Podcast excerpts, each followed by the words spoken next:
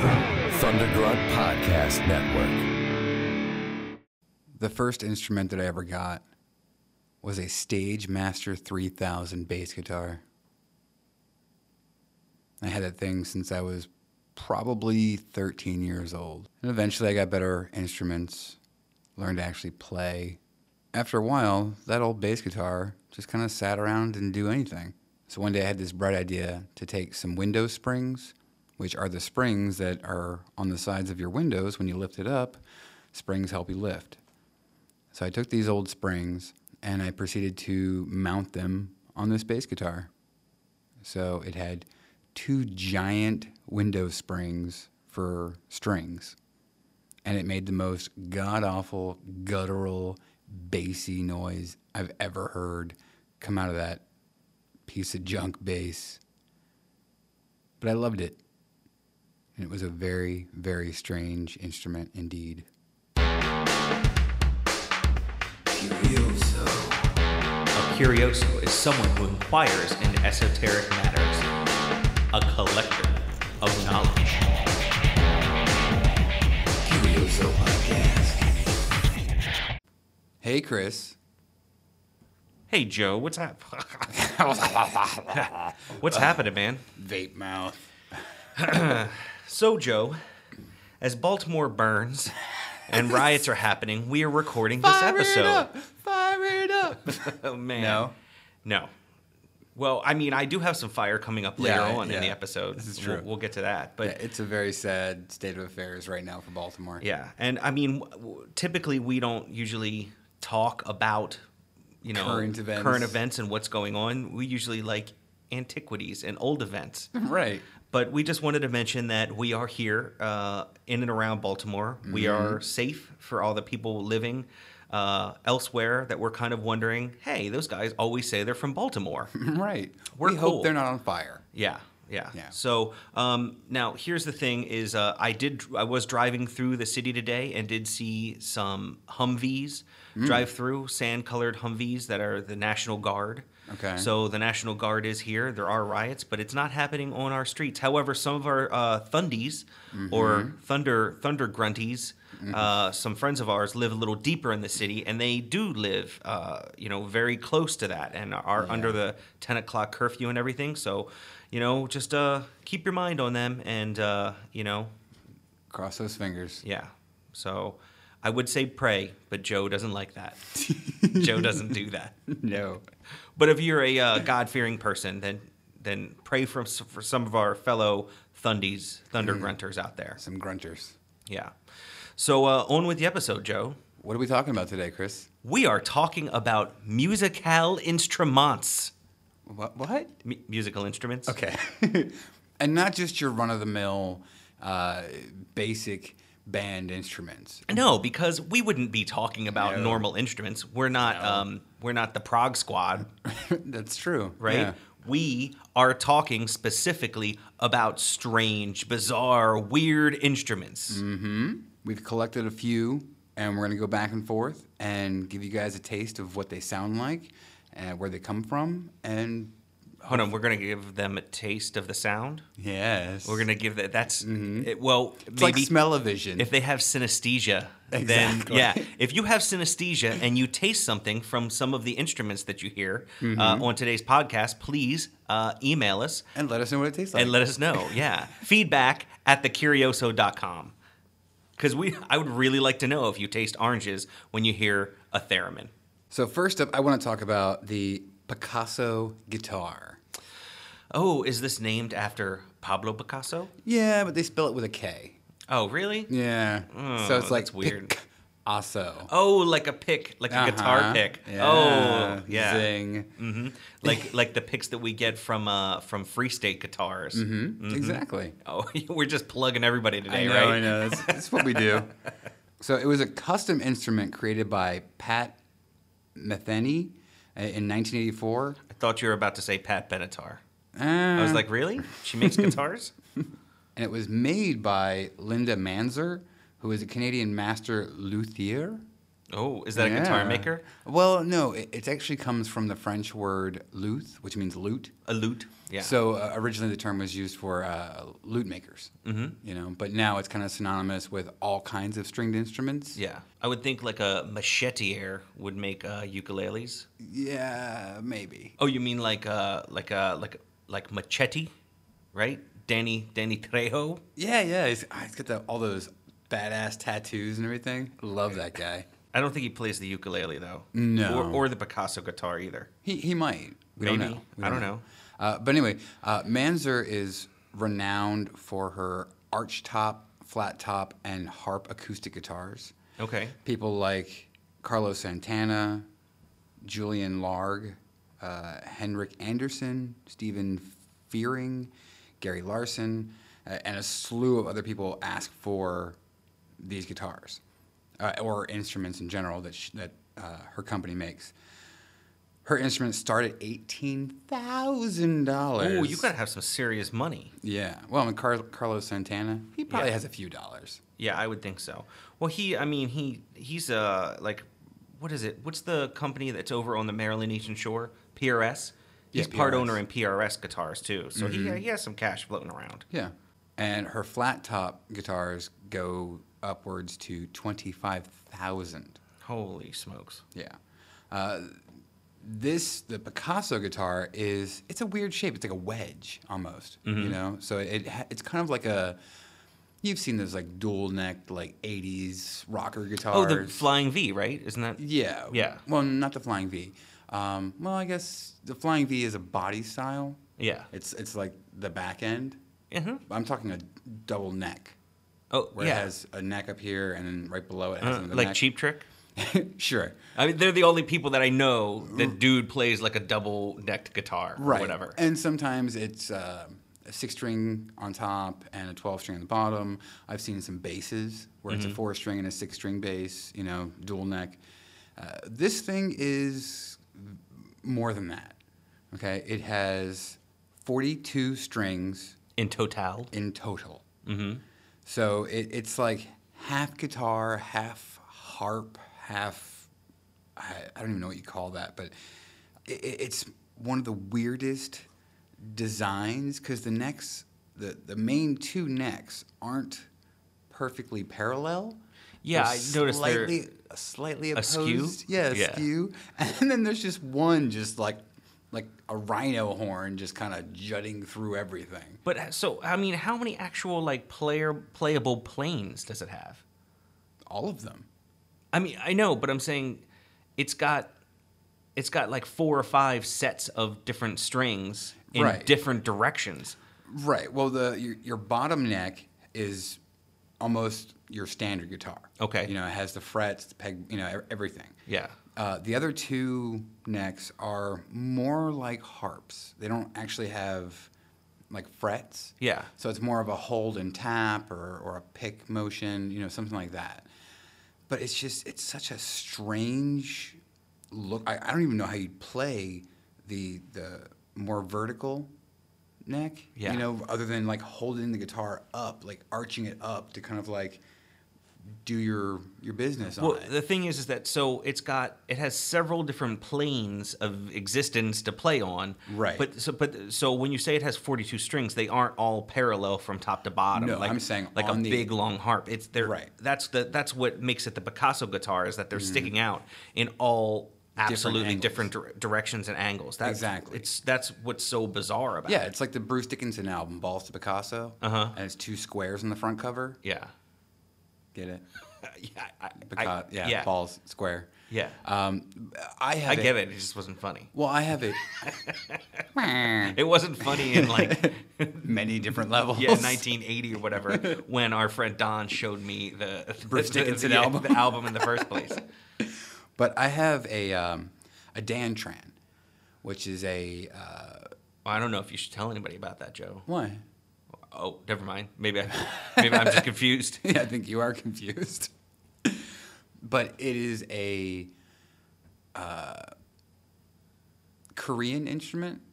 It's basically a lap harp, but the dantran you actually push the string down on one side and pluck on the other, and it gives you that that great like fluctuation of the string, the, the tone. Uh-huh. So you can hit it and go bing, and then you push, and it goes.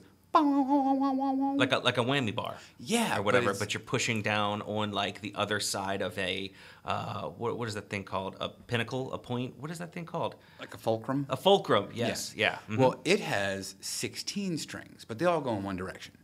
It's like a big rectangle. They all go in one direction. yeah. This thing, the Pikasso guitar, is just I, I don't know. I don't know how to describe it. They also make a 52 string Medusa guitar. What? Really? So Yeah. it's even bigger than the Pikasso? Even more ridiculous. Oh, but with this one, it's kind of like um, like uh, like old grunge bands where they would leave the uh, leave the strings and they wouldn't clip them and Mm-hmm. Yeah. it would just hang all over the place. you hit, Is hit- that like the grinding with the strings would, like hit a note and you'd hear like that. yeah? like uh, what was the guy from um, like Billie Joe or whatever? Didn't he do that all the time? I Mm-hmm. Oh, remember yeah, seeing him, and he always had like the strings would just hang off Big the, old the end of the guitar. Yeah, yeah, bushy nest poke people in the eyeballs and stuff while he's jumping around the stage being Right. crazy. I think I saw them at like Lollapalooza one time doing Oh, that. Yeah. Nice, nice. All right, guys. This is what the Pikasso guitar sounds like. 42 strings of pure awesomeness.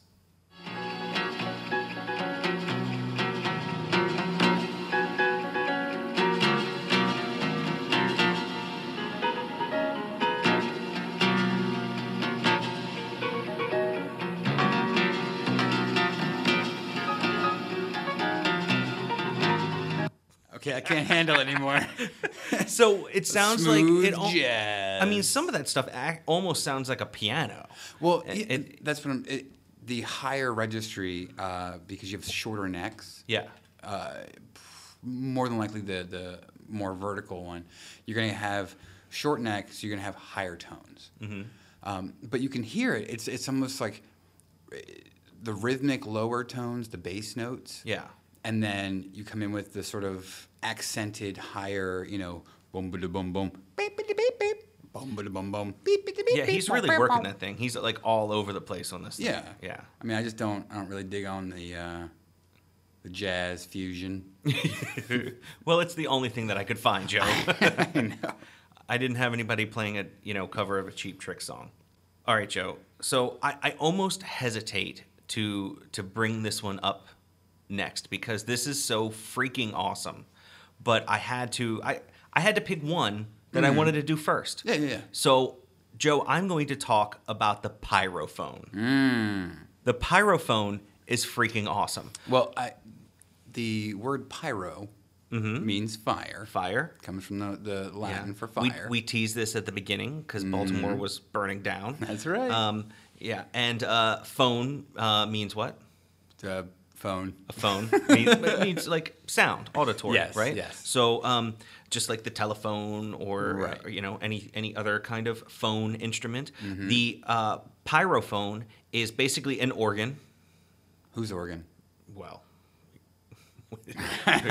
They say the skin is the biggest part of the biggest organ of the body. It's not mine. Um, anyway, so no, it's a it's a you know basically an organ, but it uses fire for the sound instead of blowing uh, air through the through the tubes. Okay, you know we're talking like Phantom of the Opera style or A wood instrument or a brass. Mm-hmm. Yeah. Well, this would have to be a brass instrument. Well, mostly what I have found is that the tubes that are used on the pyrophone mm-hmm. are actually glass. oh, nice. Okay. Now, so there there are a whole bunch of glass tubes. At the very very top, you have kind of metal sleeves at the uh-huh. very top, and those metal sleeves are used to fine tune it to you know to make the tubes a little bit longer or a little bit mm-hmm. shorter as needed, just to fine tune it in case anything moves or shifts.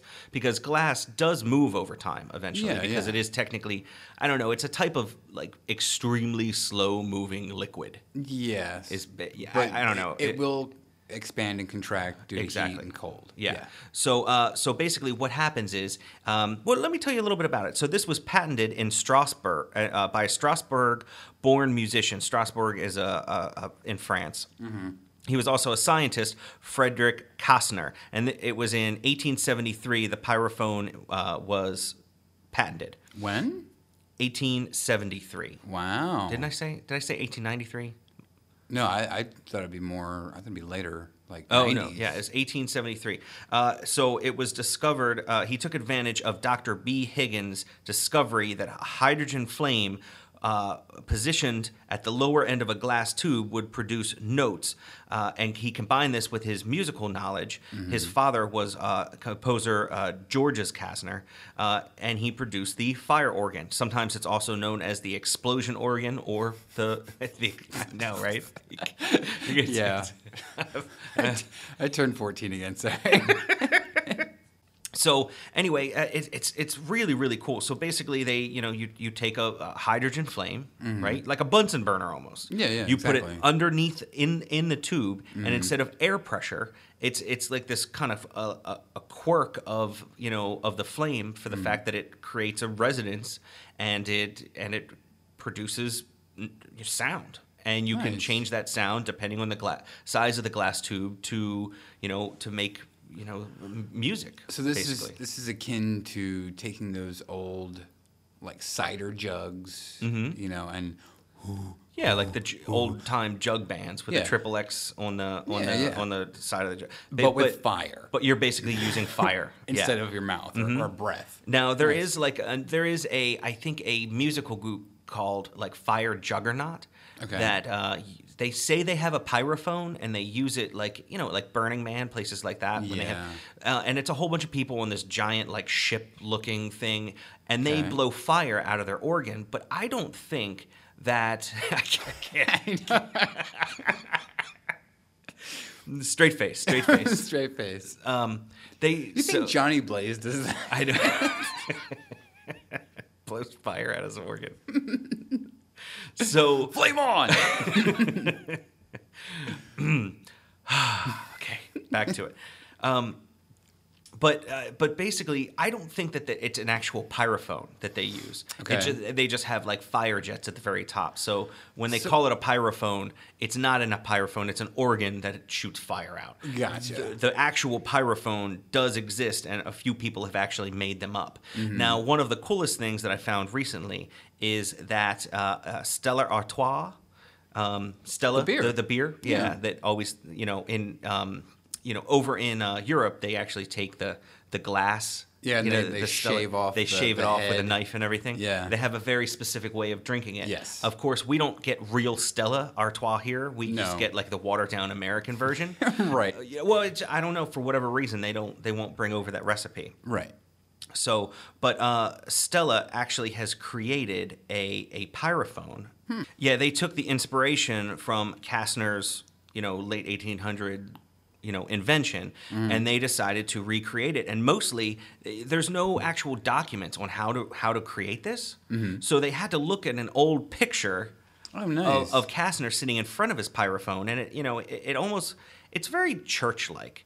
Like it looks the like, big giant, you know, pipe organ exactly type yeah. thing. Yeah. but but it's all made out of glass but what's cool about the Stella Artois one is that they actually took at the very bottom they they used the Stella Artois glasses of course, I was waiting for the right where the, trademark comes exactly in. so they use the glasses at the very bottom of the glass tubes Mm-hmm. and they say it actually creates a better resonance Hmm. than than if they didn't have them so I just thought that was really cool, and of course they they did a whole bunch of different work uh, on trying to figure it out. You know, cutting the tubes at different lengths and Of and how to yeah. Mm-hmm. fine tune it and things like that. But they actually used like medical glass tubing Oh, to, cool. to get it correct. Um, now, I believe that they're actually using like a type of butane uh, to to create the sound instead of hydrogen, mm-hmm. Which makes more sense. It's a cleaner because- fuel. Yeah, but you know it's also readily available. You can go to Home Depot and buy. You know what I mean? Uh, you know, I've got butane. several for camping. Yeah. Yeah, so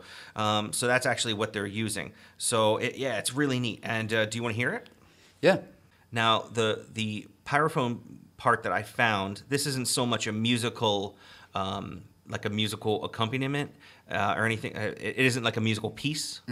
Uh, it's more like just kind of like a test. I couldn't find anyone who actually played like a, a, a A real song or Yeah, yeah. all I could find is like these. Oh, we're testing, you know. So here we go. Here it is.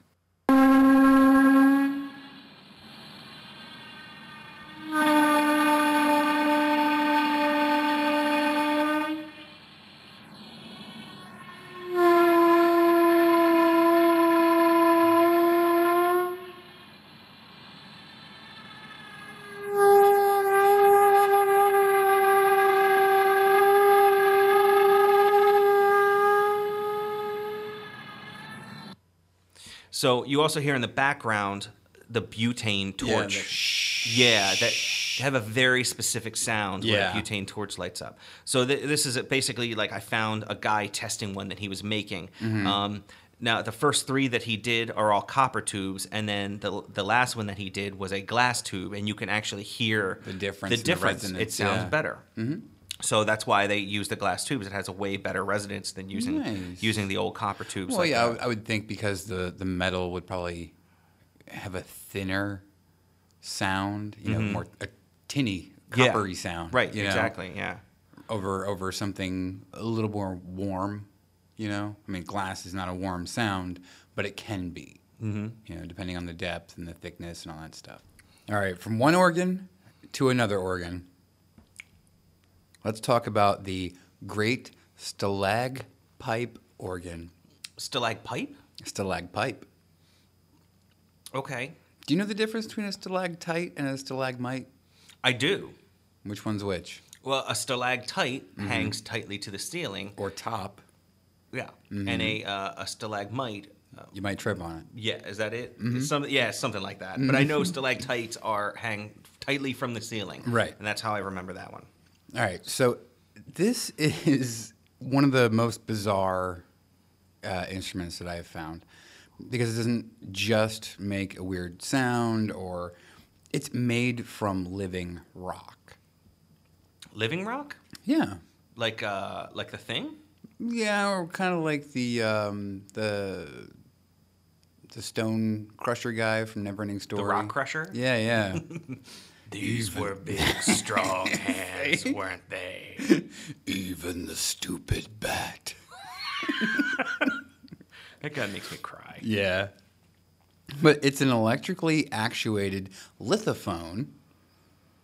A lithophone is an instrument that employs stone or rock as a percussive. Like, um, it's in the same family as an idiophone, like a glockenspiel or a xylophone. So, it, you know, like mallets or something on, on little chunks of metal, wood, or stone to make uh, a resonant sound and it's located in Luray Caverns, Virginia. Yeah, I- that's what I was saying. I thought so, and I because I've been there when I was a kid. Mm-hmm. Yeah, one of my favorite things about there, the fried eggs. Fried eggs. They have so awesome. So yeah, they have this little area where it looks just like fried eggs that are made out of rock. Yeah, and basically- like a postcard of that when I was a kid. yeah, it was like a, a like a flat or a domed stalagmite, Mm-hmm. and above it, the I guess two closest stalactites, the drippings, Mm-hmm. you know, all the minerals, formed this what looks like yeah, fried eggs, like little yolk Like pieces, sunny and- side up right, fried eggs. Exactly, it's crazy.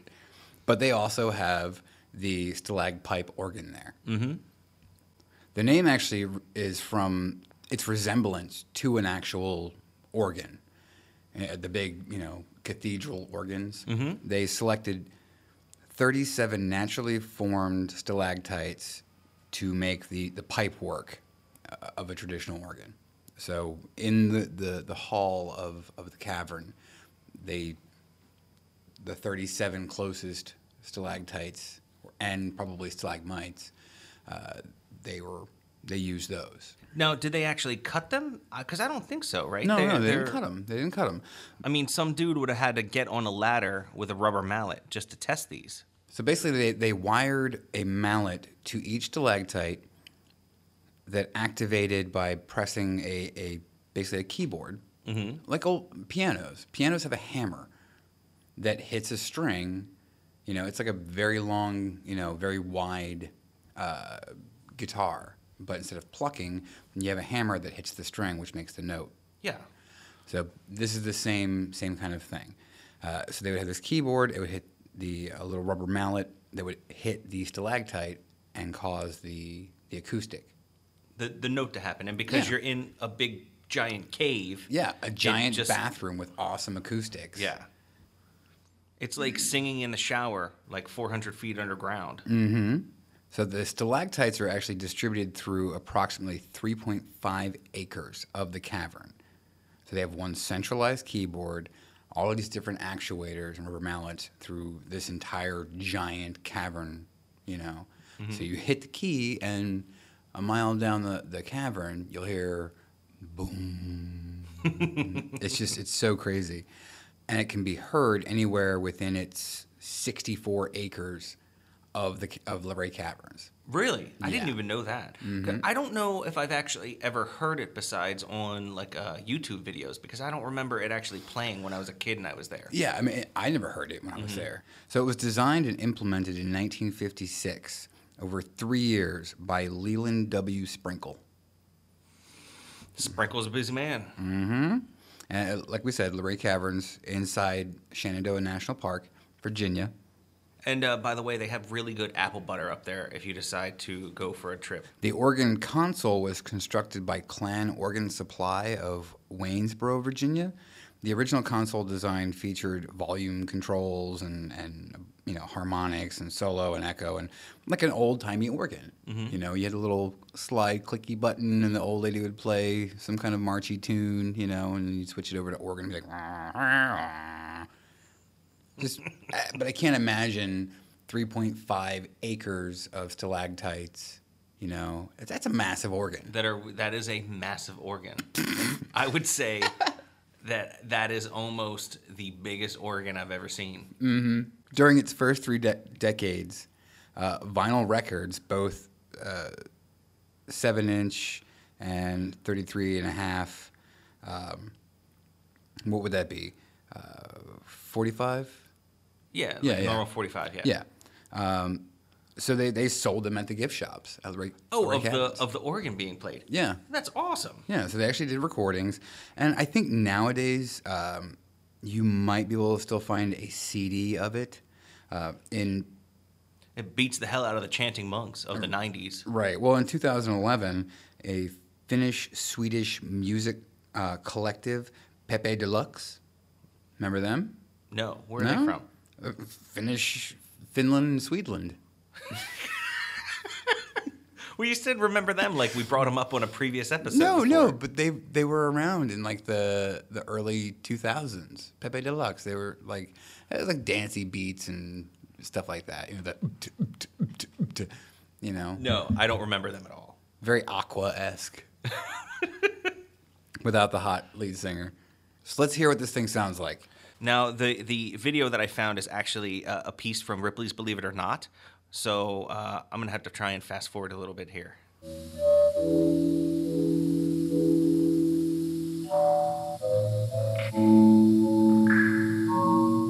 So yeah, you can kind of hear the um, you can you can hear the echo of the the water droplet. Did you hear that? I, it was I like heard that. Yeah. Blink. you hear that all throughout those caverns. And now, and now, if you're lucky enough to to get to Luray Caverns, maybe the day that you go. Somebody might be playing with their organ. That's right. I mean, Luray Caverns organ. It, it's dark down there. Things happen. What happens in Luray Caverns stays in Luray Caverns. No, it doesn't. All right, Joe, I want to talk about another strange instrument, and this is one that I, I think has really caught my interest for a long time, and this one is called the theremin. Mm, yes. Now, I, I know a lot of people have been, you know, know probably know what the theremin is, but you know, we'll talk about it a little bit. So this was actually invented by Theremin in 1919. He was a Russian physicist. He was his real name is actually Lev Termen, but he changed it when he wa- he kind of moved to the United States.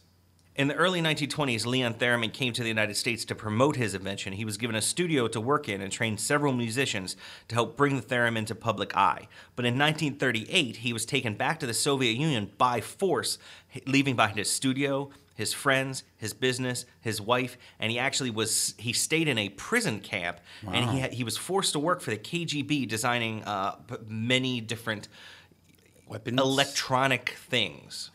Probably mostly intelligence, you know. Can you make intelligence with electronics? no, I mean gathering intelligence. Yes, I know. So I mean, if, if Age Ultron's coming up, apparently That's you true, can. yeah, yeah. mhm. So, uh, but he created uh, the bug method for cleaning up noisy audio recordings. Hmm. So. Uh, you know what's what you what you use you know what is it Yeah. uh, audio whatever to do the the you know the what do we what do you like call it? compression and yeah, and, I mean, yeah, limiters. probably and- had something to do with that. probably yeah. So, uh, originally, the theremin was intended to play classical music and even replace entire orchestras What? with its music from the aether. Ether. The aether. Ether? what I said, The aether. That's okay. Uh, so, but that never really quite happened. It sort of just kind of fell off. Uh, you know, eventually during like the 60s and 70s and even up into the 90s, it started to have like a bit of a resurgence. So, Yeah. um, one of the things that you know because it was it creates such a bizarre sound. I'm trying to. Okay, hold on. Mm-hmm. It does create a very bizarre sound. You have basically your your antenna, Yeah. and then your uh, your bottom ring, Yes. right? Well, not really a ring. It's like a half circle. Yeah, no, I would. s- Well, yeah, I wouldn't say a ring. I would say like a U bend sort of thing. Right, So right. that that's what the other thing is. It it's it's so bizarre because you don't touch it. No, no. The theremin is not touched. Yeah. What it actually does is it it is it is it it sees where your hands not sees okay elect the uh, like um electronic fields that it creates Yes. you put your hand in the electronic field and you create the pitch and the tenor with your hands right, so right. and that's it you know, disrupts the the current. The that it's creating. Right. Yeah, and uh, you know you you disrupt that with your hands. So basically, bringing it up and down, it changes your you know It's your pitch. way more than up and down. Oh, it- I've it is. seen videos It's- where a guy has his hand within the field, Mm-hmm. and he'll just move his pinky, and you'll get a whole, whole different note. completely different. Yeah. Yeah, and I'm like, what the heck? You have to learn like uber fast, you know, uh, sign language to to play this thing. It's all these like minute little movements in this like quick s- succession Yeah. it's insane. I mean, it looks amazing because you're like you have your hand next to a stereo and you're just playing music. Mm-hmm. Yeah, with and, your fingers. And, and that's the thing. It's almost like like I like to think of it like like a fretless bass.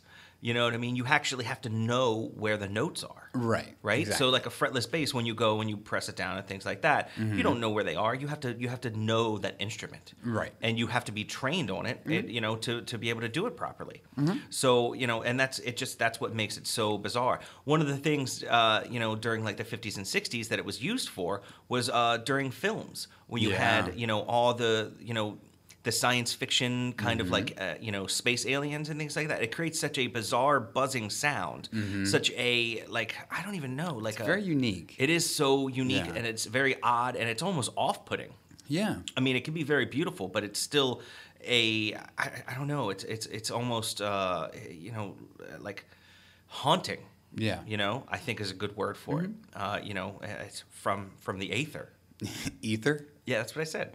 I used to have a um, it was a Roland 505 groove box, Mm-hmm. and it had what I thought uh, was like a, a miniature, very miniature theremin. Mm-hmm. Basically, had two crossing lasers. Oh, Um, yeah. And what you would do is somewhere within a foot and a half, two two feet of those crossing lasers, same thing. You'd put your hand in front of it, over top of the lasers, and depending on your angle, your you know, closed hand, open hand, you know, close, you know, this back, forward, side, whatever, you could basically designate a tone, a, a pitch, or whatever, uh, you know, like a guitar, designate guitar, and then you could sit there with your hand and just do this and play notes. Mm-hmm. So it was these lasers basically doing the same job as a theremin. Yeah. You know? So it's a different musical instrument, really, but it's the same uh, basis. Yes, Okay, exactly. but they're using a different type of uh, sensory device, using lasers instead of the electrical field. Right, So, uh, it, well, it was also it was move, used in movies like The Day the Earth Stood Still is like Mm-hmm. background music. It came from outer space. Spellbound, The Lost Weekend, all, all those like kind of 50s and 60s thrillers. yeah, yeah. When they they used um, a lot of things like the musical saw. Mm-hmm. You know, where you get that. Yeah, such an eerie. Yeah, exactly. Another eerie sound. Yeah. Right. Um, one of Professor Theremin's original students was a Russian-born musical prodigy, Clara Rockmore. By age five, Clara was an accomplished violinist, but she had a problem with her hands. She she started shaking. She couldn't actually use, you know, the- bow for the violin anymore. She was forced to give it up, and she actually became a, a very unique thereminist. By, yeah, by using this aerial finger fingering technique Joe, don't laugh. Um, uh, she could play the theremin with unparalleled precision, and uh, she actually had an album out called uh, "The Art of the Theremin." Nice. and she was accompanied, accompanied on piano by her sister uh, Nadia. In 1920, RCA produced approximately 500 theremins. They were manufactured by General Electric and Westinghouse, mm-hmm. and those theremins are just like about half of them still exist. Right. But they're really trying to find the rest of them, mm-hmm. you know, just to bring them all back to the fold because they're, I mean, you know, a 1920s instrument probably sitting in someone's attic, you know, I would think that it'd be worth a lot of money. Mm-hmm. Um, an electronic music pioneer, Robert Moog, he's the guy. I was who- gonna say. I was gonna bring up Moog. Right. he's the guy who created and built synthesizers. Yeah. Uh, well, his original he originally built theremins way before he started doing synthesizers and used that knowledge to create synthesizers. Mm-hmm. Yeah. Also, a movie that I actually saw that was a documentary called Theremin, an Electronic Odyssey, and I Mm-hmm. think I saw this on Netflix. I, I don't think it's streaming on there anymore, but I know I watched it streaming at one point. Right. Uh, it was produced in 1993 by Steven M. Martin, uh, and it's really good. It has like theremin in his kind of later days. You know what I mean? Before he passed away. Mm-hmm. Yeah. Um, and I mean, he's really old. You know what I mean? But you know, it has you know Moog in it and a whole bunch of other like electronic music pioneers as well. You know, different interviews, Brian Wilson. Mm-hmm. Yeah, yeah. You know, things like that. Uh, another thing is is that the um, a lot of people think that like, the first time it was really used in, his, in, in an album, uh, well, not in an album, but like uh, kind of what brought it back to popularity. Uh, the Beach Boys song "Good Vibrations." Um, now, the theremin wasn't actually used in "Good Vibrations," and, and you, you'll hear it in the background when you. you "Oh, Looking all good vibe, woo! You hear that kind of you know thing in the background of good vibrations. Um, it's not actually a theremin, but it is an instrument. I've always heard that, right? That that's Yeah, a theremin. yeah. It's not actually a theremin, but it's a a musical instrument that's very similar to a theremin, Mm-hmm. but it's not actually. I don't think it's made by theremin, and they you know they basically made something very much like it. Okay, and the used it on that. Yeah, and Yeah, they used it in that album. Yeah, but what I like about it is, is it, I mean, it basically looks like an old timey radio. Yeah. Right, but it's it's not. I mean, it's just it, it's this. It has an antenna. It has two antennas. It looks like Yeah. some kind of thing you would be sending, you know, spy stuff out on. You Mm-hmm. know what I mean? But considering the fact that he worked for the AG, the KGB, Yeah. you know, he was forced to work for them to do those kind, you know, to do some kind of like, you know, electronic intelligence. It- you know, it doesn't. That's why they took him. Mm-hmm. Yeah. you know. yeah. Um, the, the modern, more modern versions, they look like closed laptops. Yeah. Mm-hmm. With an antenna, you just stand up an antenna, and it has a little um, U bend, little U metal. loop thing. Yeah. So you see it on like a stand, a music stand, Mm-hmm. and someone's playing it. It looks so bizarre. It does. You know what looks even more bizarre? And Joe, you actually told me about this, and I Oh, had to the- look it up. The modifications that yes. people do with theremins. So this one uh, that I found is called the Badgerman.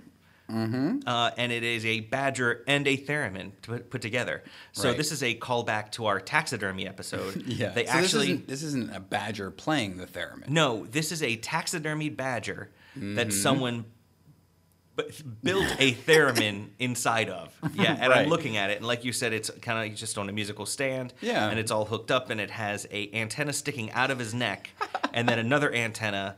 The, the little loop antenna sticking out of its butt, Yep. under you know like right underneath of its tail, Right where it should be. Yeah, and uh, and yes, it is a badger theremin, Mm-hmm. and uh, this was actually uh, created by a guy named David uh, Cranmer, Mm-hmm. and we'll bring him up a little bit later on uh, on another one of your instruments. Mm-hmm. So, uh, but before we get too far into it, did you want to hear a little bit of uh, a little bit of theremin? Yes, please. Now, this is actually Leon Theremin himself playing his own musical instrument.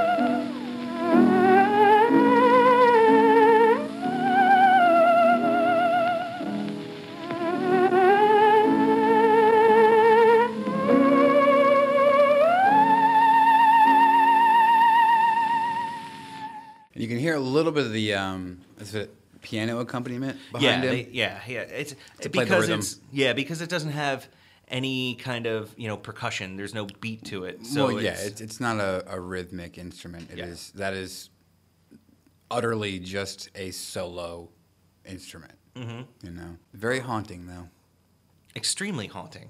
Yeah, but in a good way. I, I think so. I, I like the theremin. Mm-hmm. Yeah, me lot. too. Yeah. Hurdy gurdy, hurdy gurdy, hurdy gurdy. Watch it now, watch it. Wait, no, that's not how the song goes. I don't think so. But that's what we're gonna talk about: the hurdy gurdy. Okay, so uh, on all of these, you know, Mm-hmm. a- as most of you know, uh, Joe does all the audio editing. Yeah. And I do all like the web work, right? Right. Not that I'm good at it. I'm I at the other I- stuff. I mean, it took me a long time to figure it all out, but I figured it all out, and you know, I do basically all of the, you know, the that kind of stuff. So I also have to find, like, When I tell you to do things. yeah, when you're like Right. you're like find me, you know, the audio of all these things. So Mm. I, I I came across I you know, I had to look up the hurdy gurdy, even though Yeah, it was yeah. it was designated for you to be the one that discusses it. Right. I had to look it up and I'm looking at it and I'm like, it looks like a wind up box. It like is a like a wind up toy. It is. It's like uh, what, the little monkey that would. A grinder monkey. Yeah, a grinder monkey. Yeah. But you're the monkey. you know what I mean? Yeah, so uh, I I just don't I don't get it. So tell me about it. Lay it on me, Joe. Lay me lay me lay lay the hurdy gurdy on me. So it is a stringed instrument that produces sound by turning a crank. Uh, it has a rosined wheel. we, we go from organs to cranks. Okay. I mean, we're talking about instruments here. the the uh, euphemisms run rampant. when it comes Obviously. to instruments. Anyway, has a rosined wheel, which is the um, the wax that you would put on a violin bow. A Yeah, the cello. rosin, yeah. Yeah. Mhm. So it has a rosin wheel that rubs against the strings. So again, it's a uh, it has to make some kind of contact. And the, the rosin, I believe, actually creates more of a vibration. Yes. Is that, is It- that right? Well, it helps with, uh, rather than friction, it, it sort of rubs just in a, a certain way to give you that resonance. Mm-hmm. And a single note played on it sounds very much like a violin, but it, it's generally used for playing full melodies, basically. Mm-hmm. Uh, so you turn the crank, it has um, like small little wedges that glide up and down and typically made of wood. It's a very strange looking instrument. It looks like half keyboardy, half pipe organ. Like it's such a weird, compact, strange instrument. So, uh, okay, so like I said, you kind of you turn this wheel, Mm-hmm. right? And that's what makes me think that it looks like a like an old music box, right? Right, So an old music box, you turn the wheel, and it has those little um, little prongs mm-hmm. on a, like a metal thing, and as it turns, it hits each one of the prongs, and it and it dings it. So it Yeah. creates, you know, and it It resonates. so it plays "Happy Birthday to You" or whatever it is. Right. So is it kind of like that? You said it has. Yeah, but what happens is instead of it like the little thing, the little nodule like hitting a pick or something, Uh-huh. you know, on, on a, a player wheel or, you know, a music wheel, Yeah. it doesn't, it, there's no actual striking. It just has this like rubbing effect. It's, it's like a violin bow. Okay, so it it just rubs on the as on you- the string as, you, turn crank. it. Yeah, that's what gives that, that like constant, you know, bow string, like pulling a bow back and forth. So is it constantly playing all of the strings at the same time? No, no. That's that's where your your key work comes in, where you actually, when you hit the key, you'll raise or lower the string, which goes in contact to the wheel, Mm-hmm. the rosined wheel. So there's a key for each uh, for for your- your- for each note. Right. Your- Okay, so that was the thing that I didn't quite get. That so that it, and I believe I also read just, and this is like the only bit of information that I have on this thing Mm-hmm. besides the crazy wheel, is that this is almost. Uh, they think this is one of the first keyed instruments yeah. that yeah. that ever existed. Yeah, I mean, it basically comes from the the fiddles in Europe in the ninth century, and from there, much like the ukulele and the machete, uh, it, it evolved. and diff- diff- it spread out to you know Persia and the Byzantine em- Empire and all these different little cultures picked up that one very simple instrument, the fiddle, and kind of ran with it. There was a an instrument called the organistrum, which was a lot smaller, and it let a single player play both the crank and a set of keys to do basically the same thing. Um, and then it got bigger and bigger and bigger as uh, that was in Spain and France, and, and it sort of again evolved to, I guess, to play particular notes. You know, to play particular things, to be used for particular things. It became specialized. To me, it's almost kind of uh, reminiscent of like a concertina. You know what I mean with It- with your with your keys and things. Yeah. But those are that's using wind, and this is using your you know your vibration. Yeah, it's very much like an accordion, like uh, Weird Al's accordion. You Yeah. Know?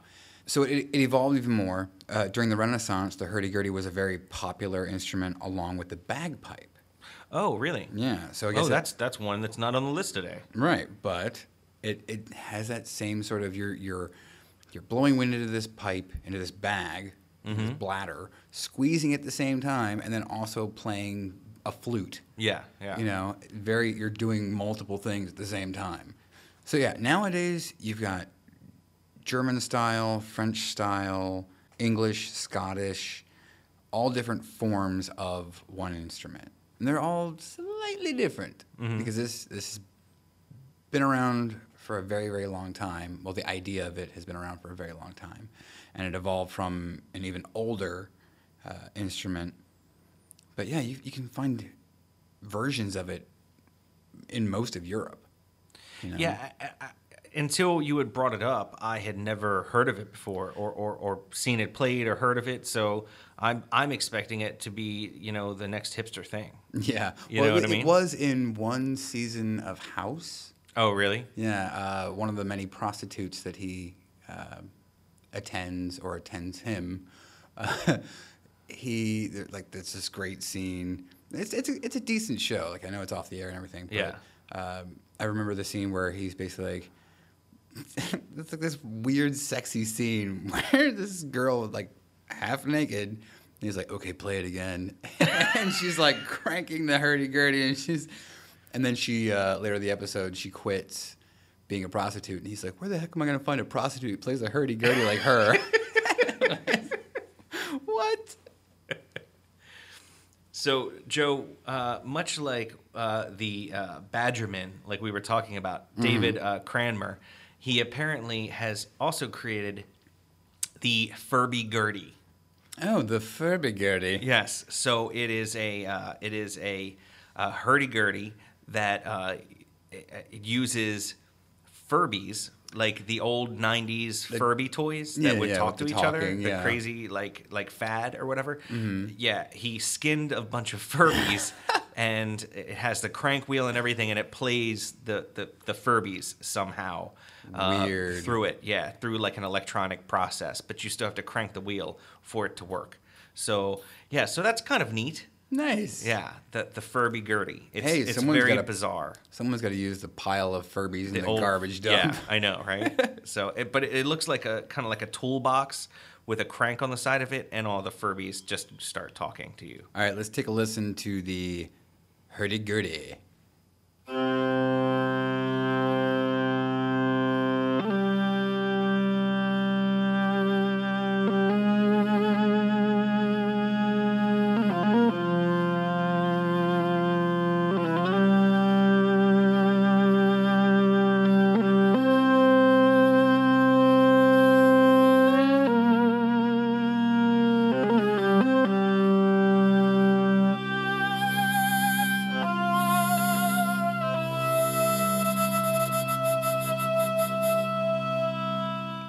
that was in a Tom Baker Doctor Who episode.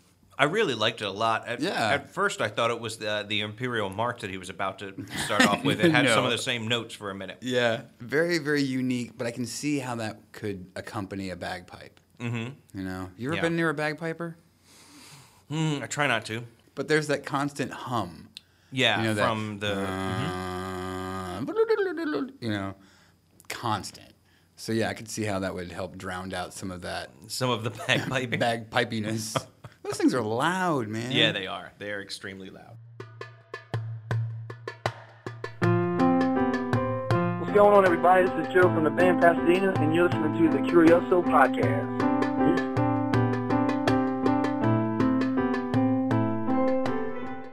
All right, Joe. So I wanted to talk a little bit about the Jew's harp. Uh, it's a bit racist. No, it's actually not.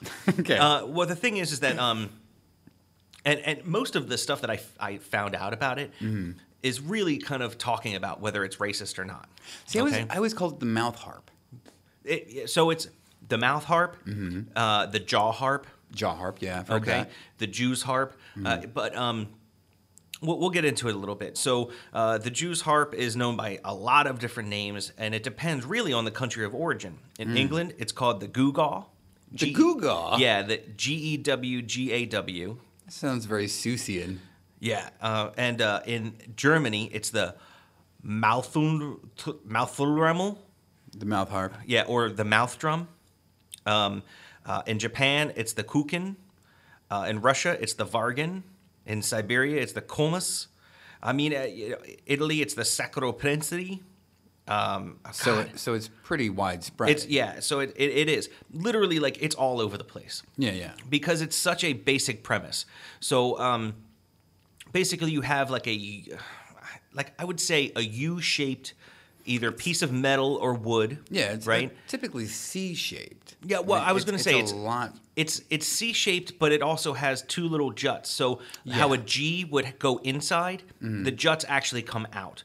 So it's a U-shaped with a bulb at the end, like Right. a cul-de-sac, right? Right. If you took a, a, a spoon and just laid it on a piece of paper and outlined your spoon, That would be the same, yeah, the same, shape. basic shape. Yes.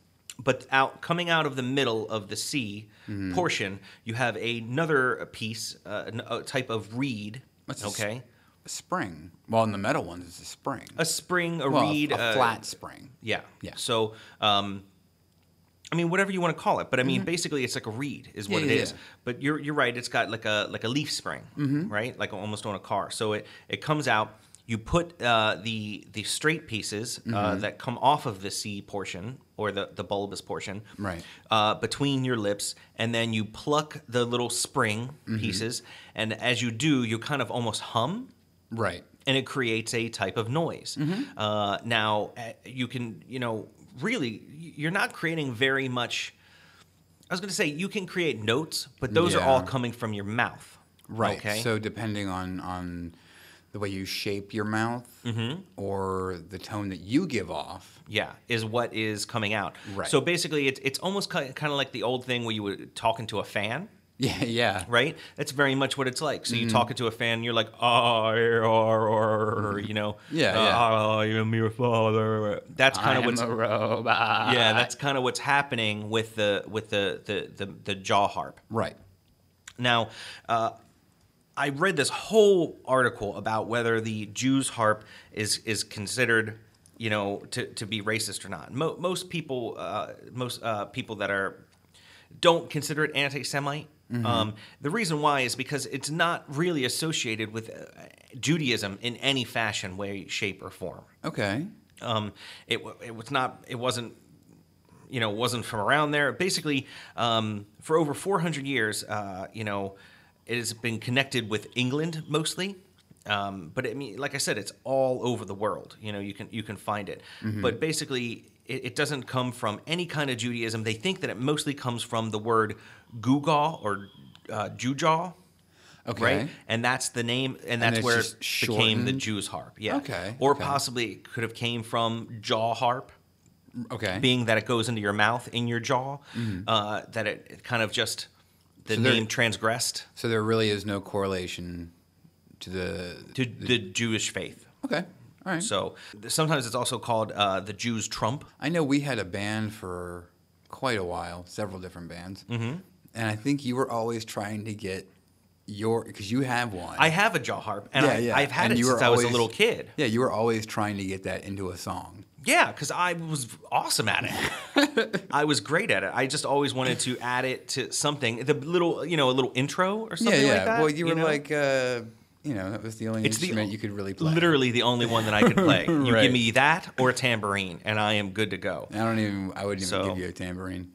Oh, you're awful. I have some rhythm. I have some rhythm. I've played drums before. I'm not great at it, but I can play a, a little. Everybody basic, can actually play drums. Yeah, I can No play like a basic really- like blast beat or something. You know what I mean? Yeah, exactly. So, but basically, yeah, like we were saying, you kind of pluck your, you know, that, that little spring in the Mm-hmm. middle, uh, you know, and sometimes these things are created. Most of the ones that you see now are created out of metal, Yeah. Mm-hmm. but they've also been created out of wood. You know what I mean? And you have a little thin reed in it. Mm-hmm. Um, you know, and you know, a lot of the time they're in, you know, folk kind of music here in America. Yeah, uh, hear a lot they're in a lot actually. and, and Yeah. Appalachian and, and tons of stuff. But that's that's because that all came over from Scotland, Yeah. Mm-hmm. Ireland, places like that, where you know England, where this settled. yeah, you know, in Appalachia, Yeah, that's where we get the term hillbilly yeah. From the Scottish. So I mean, I found all different kinds of things during like the 1500s. The jaw harp was like a common and peddler's good. Um, you know, around the 16, uh, you know, 1600s. So basically, like any kind of traveling, like uh, you know, merchant or something, he would have that sort of thing. Mm-hmm. Okay. You know, just lying around. But it, it's, it's the same sort of thing. Like uh, you know, today, you know, we go to the Renaissance Fair and they have the whole like musical booth. They Mm-hmm. Have different kinds of drums, penny whistles, things like that. Yeah, Stuff yeah. that's cheap for the children.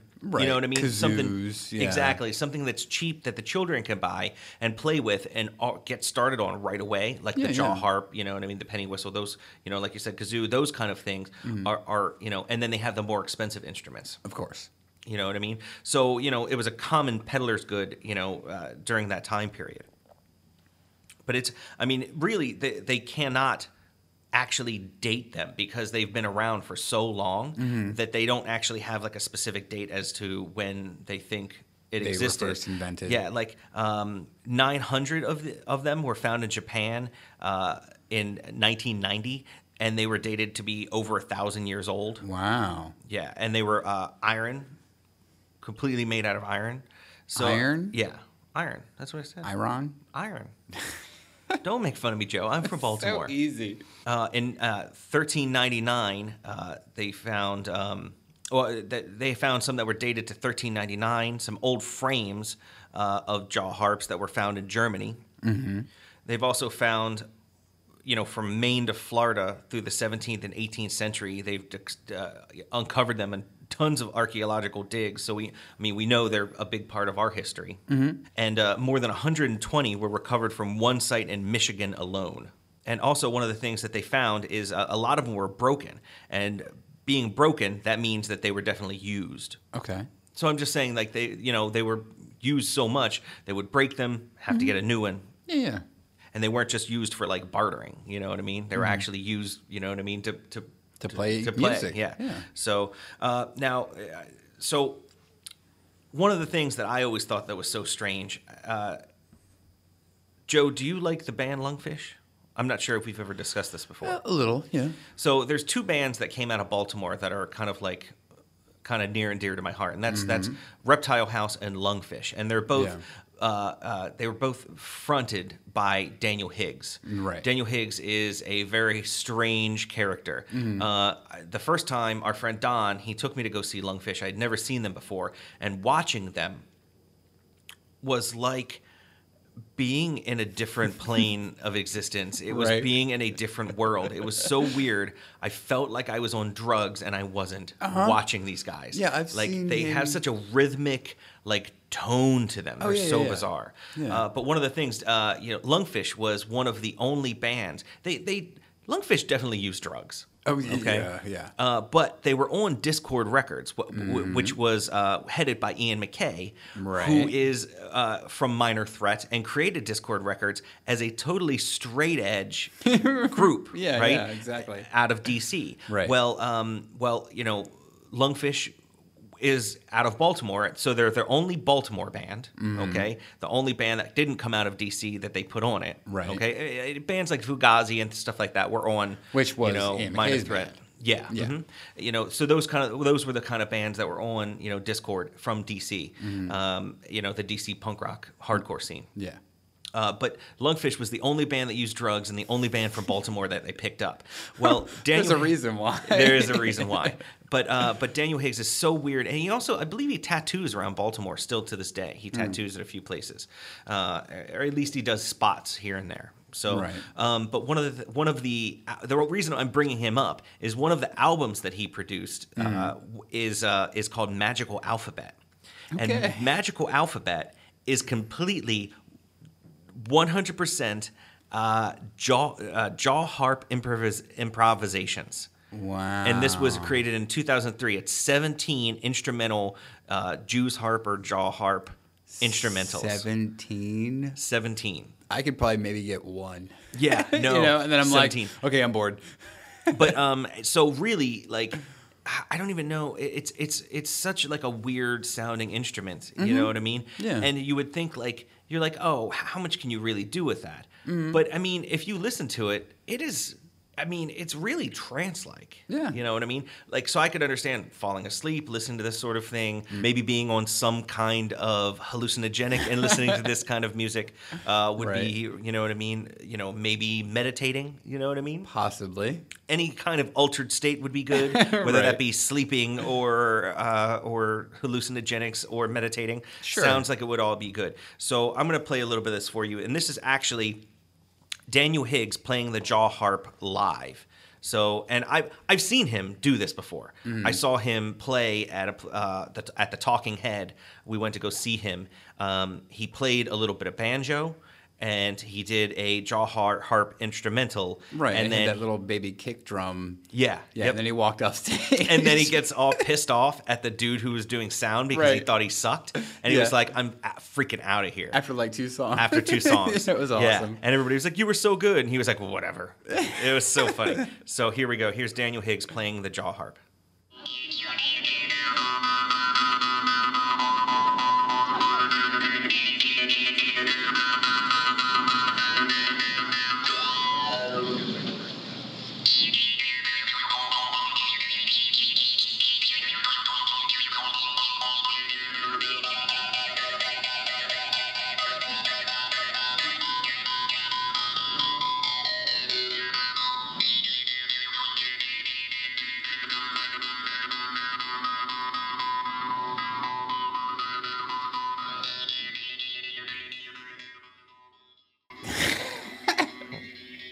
All right, I was trying to skip along to a good part, but um, it just sounds the same after like two seconds.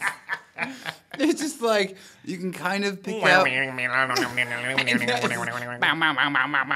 it's it is so it so really weird. starts to sound the same. Yeah. So, but you could hear like where you could be playing that, and someone else could be playing, you know, the the the, the jug, Well, right? And then someone it- else playing some banjo, and how that, that- would come out to be good. Yeah, using that as a rhythmic Mm-hmm. instrument, yeah, perfect. You know, because you can just keep bong bong bong bong, keep time. You know, Yeah. you're you're a, a a mouth metronome basically.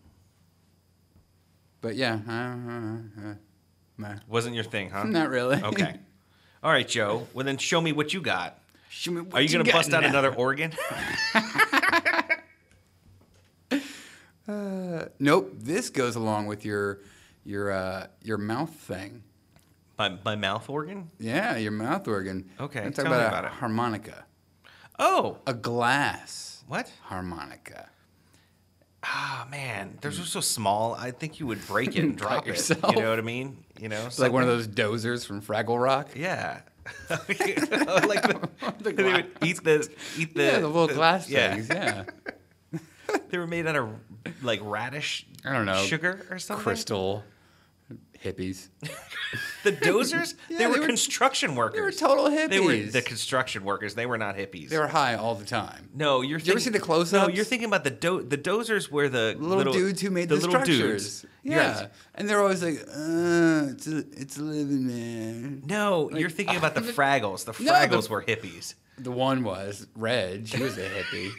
we are tangenting. yes, we are. Anyway, I want to talk about the hydrocrystallophone. I think I know what this is. Yeah?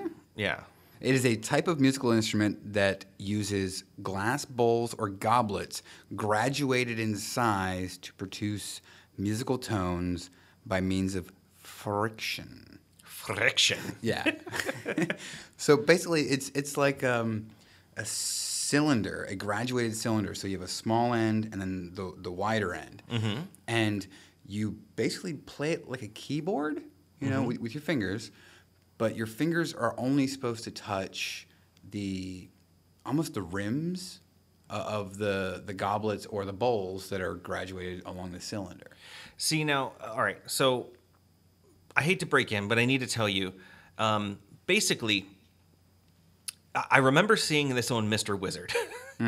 So basically, if you have a crystal glass, the, the way that you can tell the difference between crystal and, and regular glass is that you take, uh, put a little bit of water in it, you dip your finger, and you run it around the rim of the glass. Right. And if it sings, if it, you know, it'll actually create a vibration and sing. And if it sings, then you absolutely know that it's crystal. If it doesn't sing, then it's regular glass. Right. And that's how you can tell. Now, I had bought a, it was an orange glass that I had bought one time at a thrift store. And it was all by its lonesome sitting there. And I thought it was beautiful. And I've always liked the color orange. So I picked it up just to drink like wine out of or whatever. You know what I mean? Yeah. Uh, so I picked it up. And one day I just had this thing. I dipped my finger in some wine and I ran it around the edge. And it.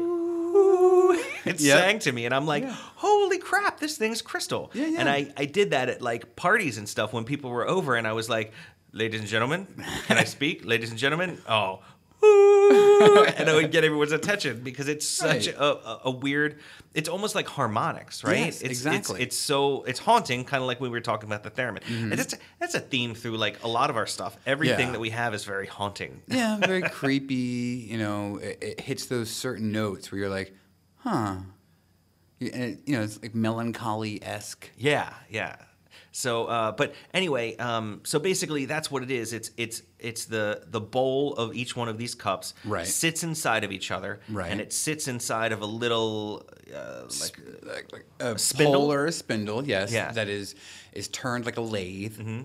And um, I mean, even in the Renaissance times, uh, Galileo considered the phenomenon of running your finger on a, on a crystal wine glass as part of his two new sciences.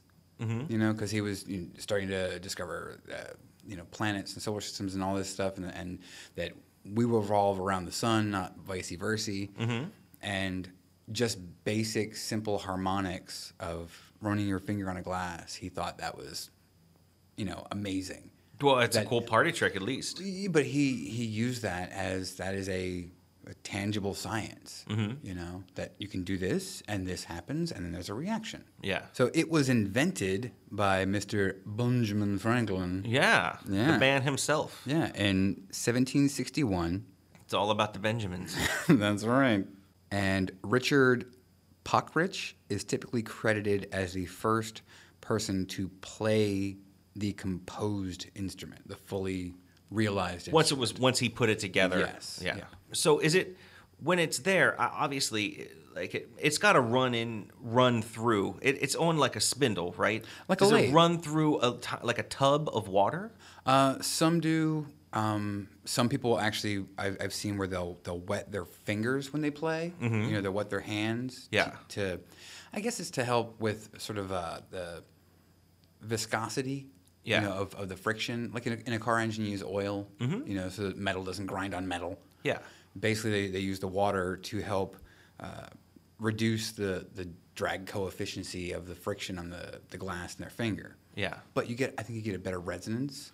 Well, you. I mean, if your finger is dry, you're not going to get a sound. Yeah, you don't. No, you won't. You won't actually Right. get a sound. It'll Right. just kind of move along it. You actually need to reduce the friction to actually get a sound. And Mm-hmm. Exactly. it's the same thing like we were talking about the crystal glass. You know, if you just run your finger across it, it's not going to happen. Uh, You know, you need the the right amount of, of friction to do it, which is less than what your fingertip typically gives you. So when Ben Franklin actually invented the his his machine, he called it the armonica. Which is kind of weird because I, when I looked that up, I Mm-hmm. was thinking the glass harmonica, but it's not. It's Right. the glass armonica. Right, right. Uh, which He took the H away. right, which in um, based on the Italian word armonia, which means harmony, Mm-hmm. and it's generally known in English as musical glasses or the glass harp. I believe they have one of these that are that's uh, that's shown somewhere in Philadelphia too. So Mozart, Handel, Beethoven, Strauss, and tons and tons of other composers have written music using the uh, hydrocrystallophone. The the glass harp. Can we just do we have to call it the hydrocrystallophone? I just I like that. I like that. Well, I, what I think is weird. So we we've had uh, so far we've had the the pyrophone, Mm-hmm. right? We had the uh, um, what's the other one? The stalactite, stalagmite, uh-huh, stalagpipe. the stalagpipe. Mm. Okay. Now we have the uh, the glass uh, harmonica phone. What what is it? Glass harmonica. Right. Mm-hmm. Right. Which uses water. Okay. And now we just need like a wind instrument. Mm-hmm. Which I don't think I have any. I don't know. You don't have it. We'll well, have, and then we'll have Earth, Wind, Water, and Fire. Wasn't that a band? No, no, that's, just what Earth, you- Wind, you- and Fire. You formed that to save the planet. Yeah, something like that. Yeah, Then we one of those then we'd have to have like an instrument made out of a heart. I think. I think so. Yeah. Yeah. All right. Well, let's hear this thing.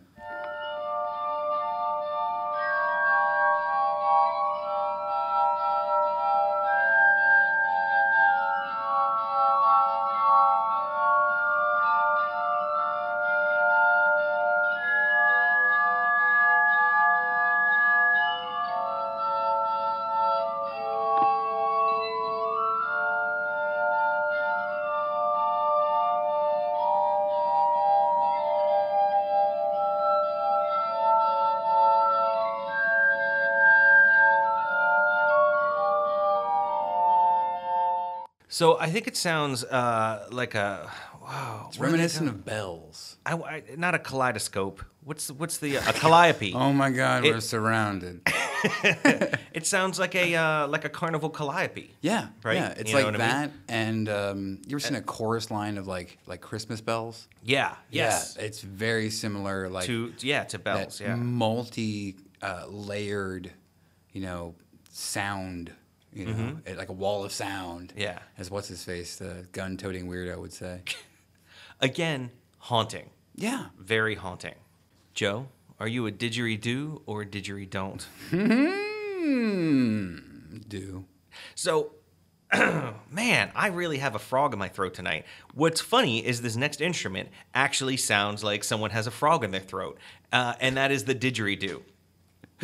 Uh, the didgeridoo, it's a wind instrument. It's thought to have originated in Arnhem Land. It's the Northern Territory of Australia. Uh, they think it's it's probably the world's oldest instrument at forty thousand years old. Wow. Yeah, the didgeridoo.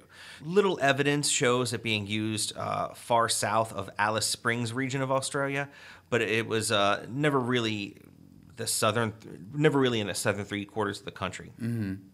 Um, uh, I, I mean, it's it, it was traded uh, in instruments fr- uh, from Asia, India, all kinds of other countries. Uh, it was used a lot by the coastal tribes of uh, in the far north of Australia. Right. Uh, didgeridoos are typically made from eucalyptus tree trunks and limbs that are hollowed out uh, while still living.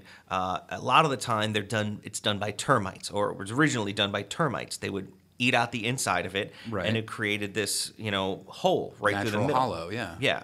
Um, sometimes they're made uh, in uh, the far, far north out of bamboo.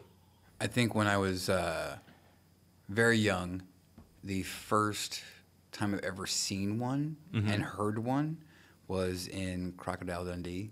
Yeah, yeah, Yeah. that was that was very big. I remember that. Yeah, coming from a land down under. Mm-hmm. Yeah. Um, Yeah, and today they're made from like a large variety of materials: glass, Yeah. leather, hemp, ceramic, plastic. I, Mm. I've seen. Um, I believe that there was a guy who had a PVC didgeridoo uh, down at Ocean City when I was a kid, and Mm-hmm. he would play the didgeridoo sitting on the you know on the boardwalk, Right. You know, as a busker yeah, yeah. to make a little extra money, and he he would play that.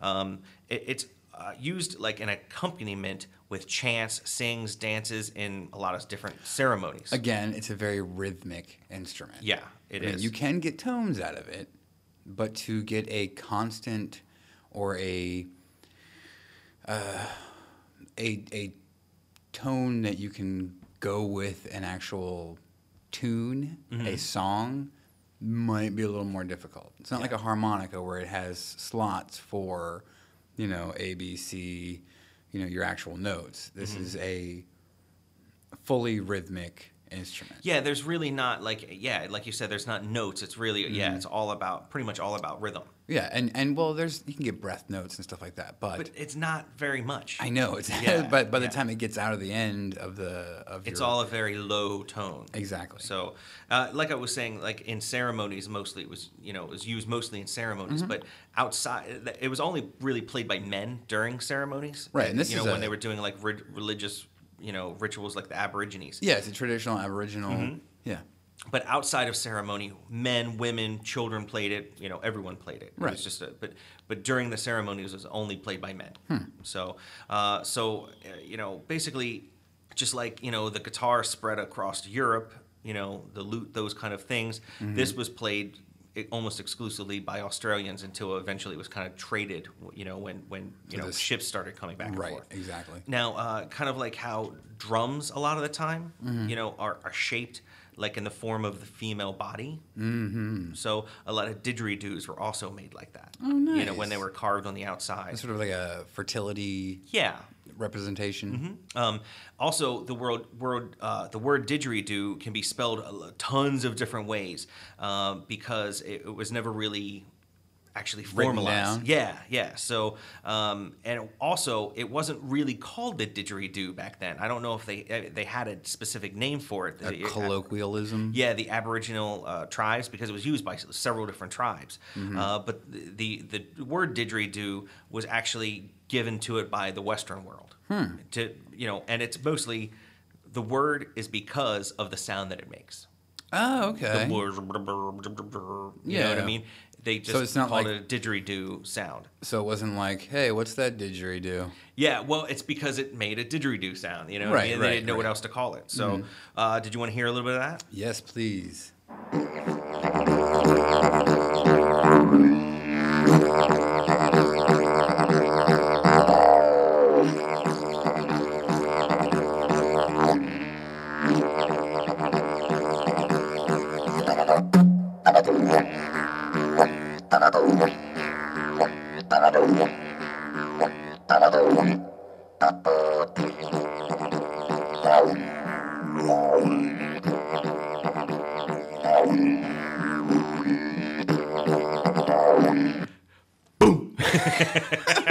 That's my favorite Yeah, part. the hitting the side of the didgeridoo. Yeah. I'm waiting for like, you know, like Yeah, it know, totally just lends itself to like dance beat.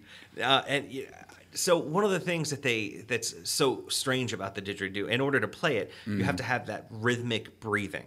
Oh yeah, yeah, yeah. Right, so it's very much like I, I I think of it as like bagpipes, right? So bagpipes, you know, your bagpiper is constantly blowing into the bagpipe and then squeezing it, and that's the air coming squeezing out of the bag is the air that's playing out of the The flute. portion, Right, right, But he has it's like a secondary that he's constantly blowing in. Mm-hmm. You know, so it's like you're blowing, you're breathing, you're blowing, you're breathing, you're blowing. You know what I mean? Like yeah, but he's blowing up the bag, right? but it has to stay. It blown does, up. but he's blowing into the bag. When you're doing Right. the didgeridoo, you're doing that with your lungs. Yeah. So you're constantly breathing out. So it's like this thing where you kind of fill up your mouth Mm-hmm. with air and you're kind of blowing that air into it just with like your mouth pressure. But at the same time, At the same, ta- same time, you're breathing into your lungs, Mm-hmm. and then and then you breathe that into your mouth, and you're using basically your your mouth as the bagpipe bag. Yes. is is kind of how it works. Mm-hmm. So it really takes a lot of you know perseverance to be able to well, do this. l- lung strength and Yeah, you and, know, and lung just capacity. Mm-hmm. like like I would think a lot of jaw strength. I mean, you know what I mean? Like sometimes I you know I go to the Mexican restaurant and I chew too many chips and my jaw hurts. You know what I mean? Like you know by the end of the night, you know Yeah, what I mean? But you know, so basically, in order to do that, you have to have you know a, a, a lot of a lot of stamina. Yeah. You know, so really, really very cool instrument. Yeah. All right. So the last one I want to talk about, since the didgeridoo was a rather low tone, Mm-hmm. low, you know, in that bassy area, I want to talk about the bassiest of the bass. in the family. Well, it, Joe, it is all about the bass. it's all about the bass, Mm-hmm. but it is in the family of the contrabass instruments.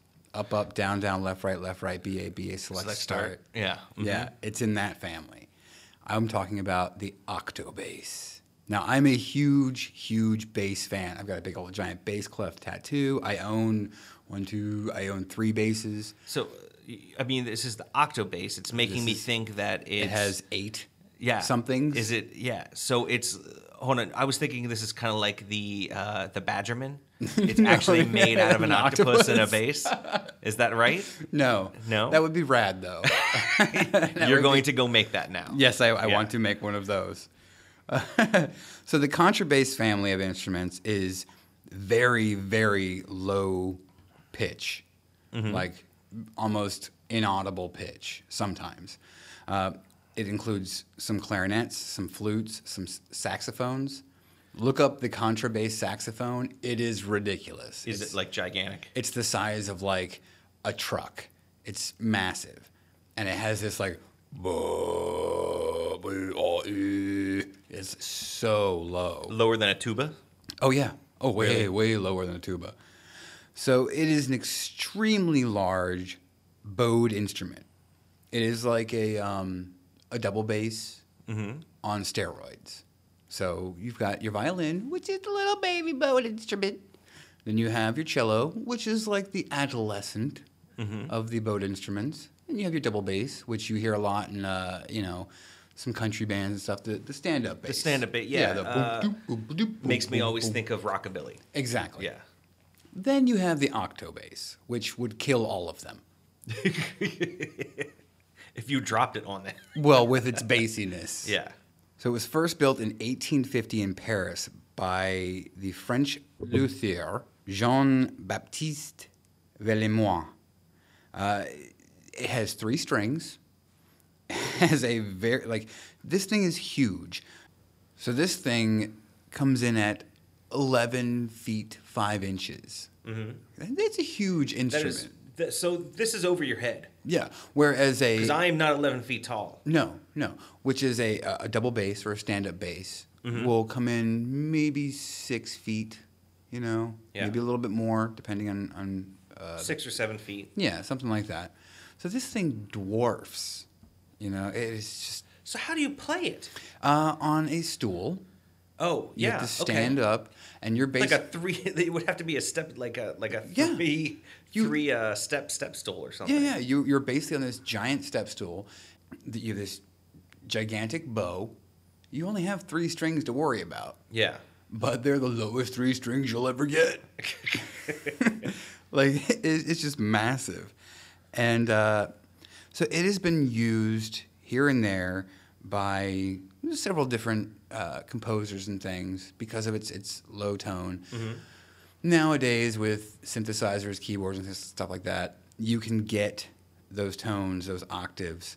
Uh, but originally, it came in at 32.7 hertz. That's one octave below the lowest C uh, of a of a cello. So it's freaking low. Yeah, Yeah. yeah, Elephants get pissed off when you play this thing. So I mean, what would you use it for? I mean, like, is it really?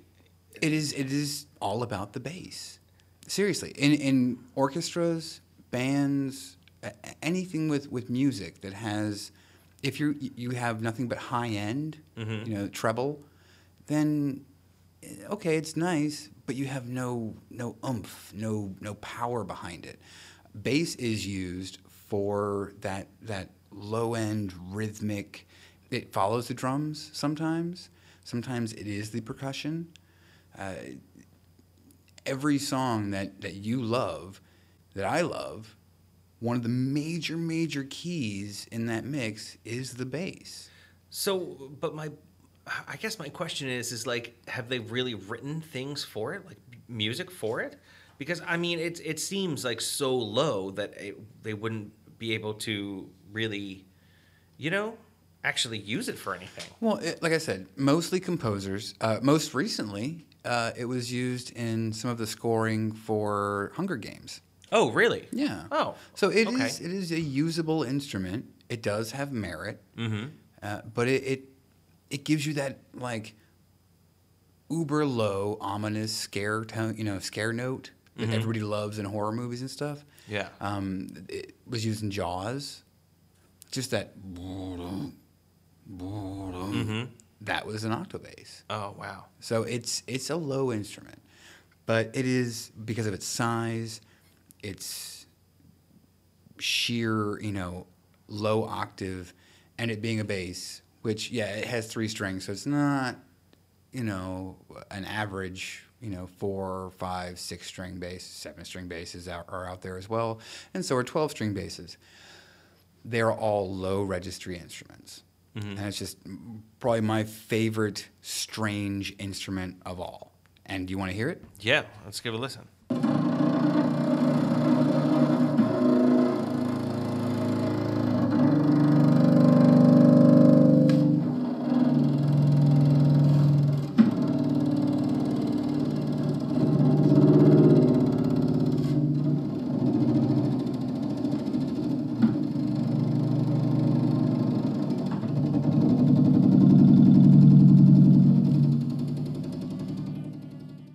So yeah, you see what I'm saying?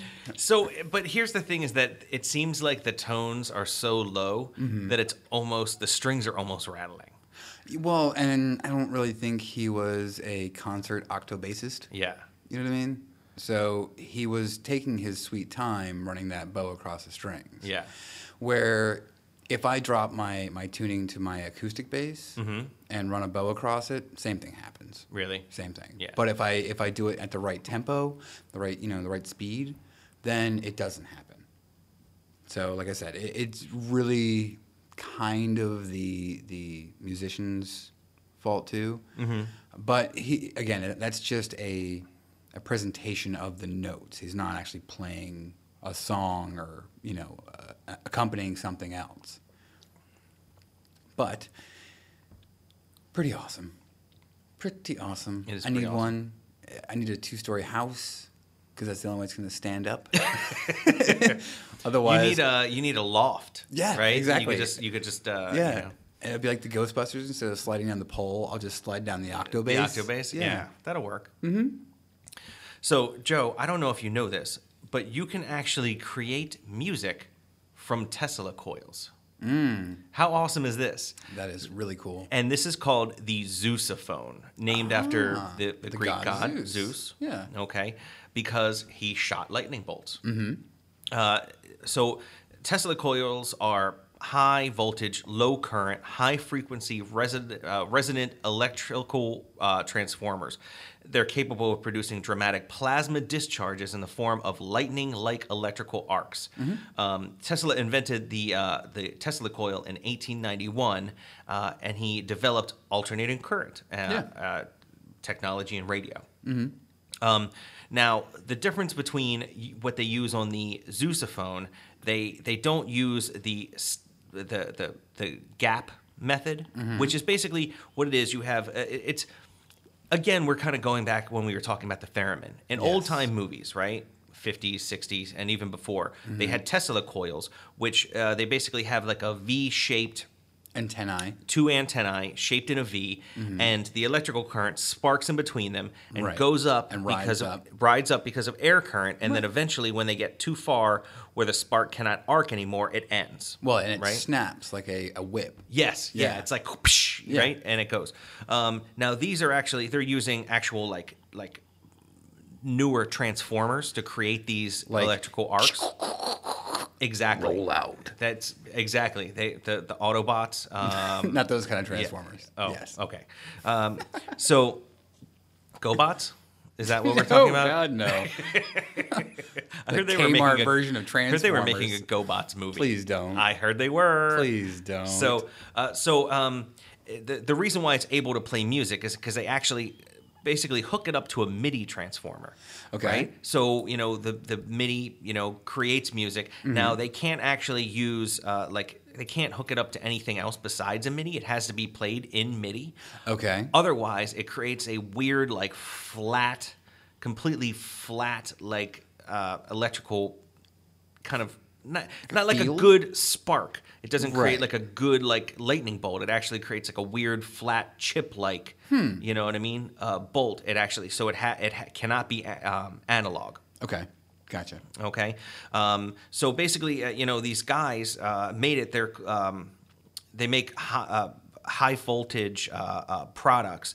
Um, they are the Zeusophone people. You know what I mean? Um, and they just they, they created this. They decided this would be an awesome thing to do, and they uh, they go around. They create these shows. You know what I mean? For for different places you know? And uh, this company hasn't been around for very long. They've only been around since 2007 Wow. uh, you know zeusophone has. Um, you know and they basically created this you know what i mean? They put midi together with Mm-hmm. you know what i mean? The tesla coil and they create shows you know what i mean? I Nice, remember like i was down at ocean city this past year you know and they had like a show not zeusophone specifically but they had a show where they were you know had a laser light show and things like that and these are some of the people they just clear everybody out. They Mm-hmm. do the same sort of thing. They create a bizarre tesla coil light show Spectacle. Yeah. Exactly. Uh, now, each one, uh, each of them can create two musical tones at the same time. Hmm. Um, so, what they do to create more than that, they put two Tesla coils on either side of the, you know, kind of like the stage where they're performing at, Mm-hmm. so they can create four notes at the same time. Oh, okay, cool. So, you know, two on each, you know, on They can each actually make Tesla chords. coil. Exactly. Right. Right. Um, so. Uh, they can also be in a non-musical mode, just like a regular Tesla coil, Mm-hmm. uh, and it has a range frequency from 80 to 500 hertz. Hmm. Uh, you can create. I mean, you can do all different kinds of things with this spark level. You can make it, you know, larger or smaller, and they actually sell these, so you can buy Really? these and go perform with them. Nice. You know what I mean? So you can actually go and buy a Zeusophone if you want.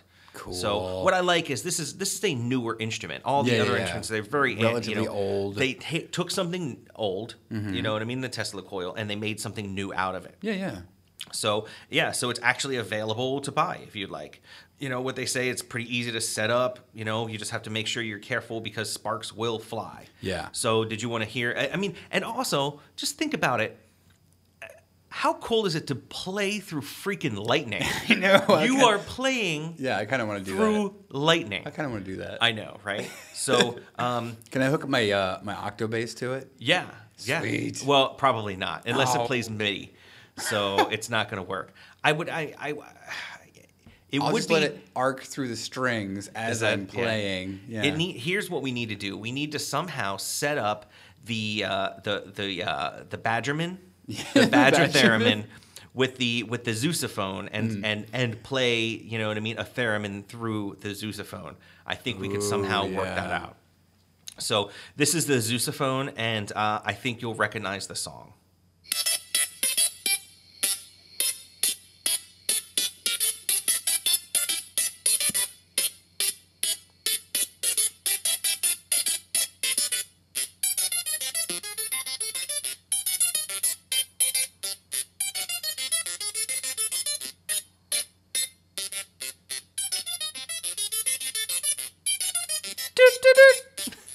So basically, that is yeah, they're creating plasma just like the Tesla coil does. Right. You know, it's the just like lightning does, and they're playing. You know, it's uh, I think it's like three hundred thousand volts of electricity creating plasma with uh, you know playing a musical tone through it. That is awesome. I, right? Yeah. Right? Yeah. Uh, The only problem is is that it only plays like MIDI, so it sounds like a crappy like Like s- 80s band? Yeah, like Or like 80s? Yeah, you know what I mean. Like you're playing like I remember. You know, I I know we keep on bringing up up like old friends, but our old friend Ryan, one of the things Mm-hmm. that he would do is he talked about like old keyboards, mm-hmm. and he was always like, what was the thing that he would be like? Oh, this one's uh, let's let's try organ. Wah, wah. he was like, oh, well, let me switch over to something else. You know what I mean? Like guitar. Let's, yeah. exactly. Harpsichord. yeah. yeah. Oh, it just cracked me up. Mm-hmm. But yeah, like old, they weren't very Old good. Casio keyboard. Yeah, you know what I mean? Crap. Kawasaki's. but I mean, you know, the Zeusophone kind of sounds the same. It does, As it does, of those. yeah. they're just sort of. I mean, but the only the cool thing about it is, is that you can watch the lights. You know what I mean? Like go through this awesome like rhythm. You know, at the same exact time. Mm-hmm. Yeah. You know, and I like there's all kinds of Zeusophone stuff on here. You can see find like the Ghostbusters theme, and you know, you know, just any kind of like pop culture stuff. You know, and that's mostly to like gain attention. Mm-hmm. Right. But you know, you can really you could actually play something on it, you know, of your own composition if you'd like. Hmm. You know, through like a, a MIDI keyboard, you know, anything that emits that. Yeah. So uh, very, very cool. So, uh, Joe, I guess this brings us to the end. I mean, we've had uh, lightning, we've had fire, Right. Uh, we've had water, we've had glass, We've had uh, rock. we've had rock. You know what I mean? Like real rocks. Yeah, yeah, real, like rock, rock. Yeah, yeah. I mean, Yeah. we've literally gone through as many elements that I can possibly think of. right. You know what That's I mean? we need to have a, a new band. Just Yeah. call it Elemental. Ele- elementals. right, and we'll all play these instruments. all, like all 10 of the instruments that we talked about Right. today. All right, uh, Curiosos, thank you so much for joining us for Strange Instruments. We really hope that you liked it. Uh, if you can, please make sure you go on to our, you know, our Facebook. Keep in contact with us. Mm-hmm. You know, uh, Facebook and Twitter. Uh, they're right there in uh, in the description. Yeah. Uh, you know, uh, and one of the things that we could really use your help with is going on to iTunes or any pod uh, podcatcher that you listen to us on, and uh, please give us a good review. You know, or you know, give us at least a review. You know you what I go, mean? yeah. So uh, right now, I think we only have something like nine or ten iTunes reviews uh, that I can see right now, Mm-hmm. Right. and I'd really like to pump that up and get some listeners. Uh, you know, tell your friends about us. Uh, make sure you're subscribed Yeah. and make sure you give us a, a, you know a, a decent review, and we really really appreciate it. Thank you so much for listening, and uh, play on It's all about the bass. the bass. It's all about the bass. No treble. The what? Oh, there's a. Is there a no song? No treble. I, yeah. I don't know what you're talking about. Are you serious? No, I- you don't know that. Oh God, I'm out of here. Thank you for listening to the Curioso podcast. You can tweet us at Curioso Podcast. You can also check out our videos, youtube.com backslash Curioso Podcasts. You can call our voicemail line, leave us a message, 443 327 9673. On your touchtone phone, that spells hide a sword. On the Curioso.com website, on the left hand side, you can help support the show by clicking on our Amazon link. And if you're a real Curioso, we need you to go on and give us a great five star review on iTunes. It will help us get more listeners and it'll make you feel good about yourself. If you'd like to check out some of our sister podcasts, check out thundergrunt.com.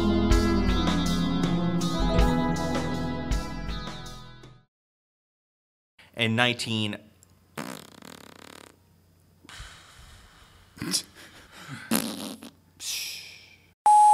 It did stuff. Where?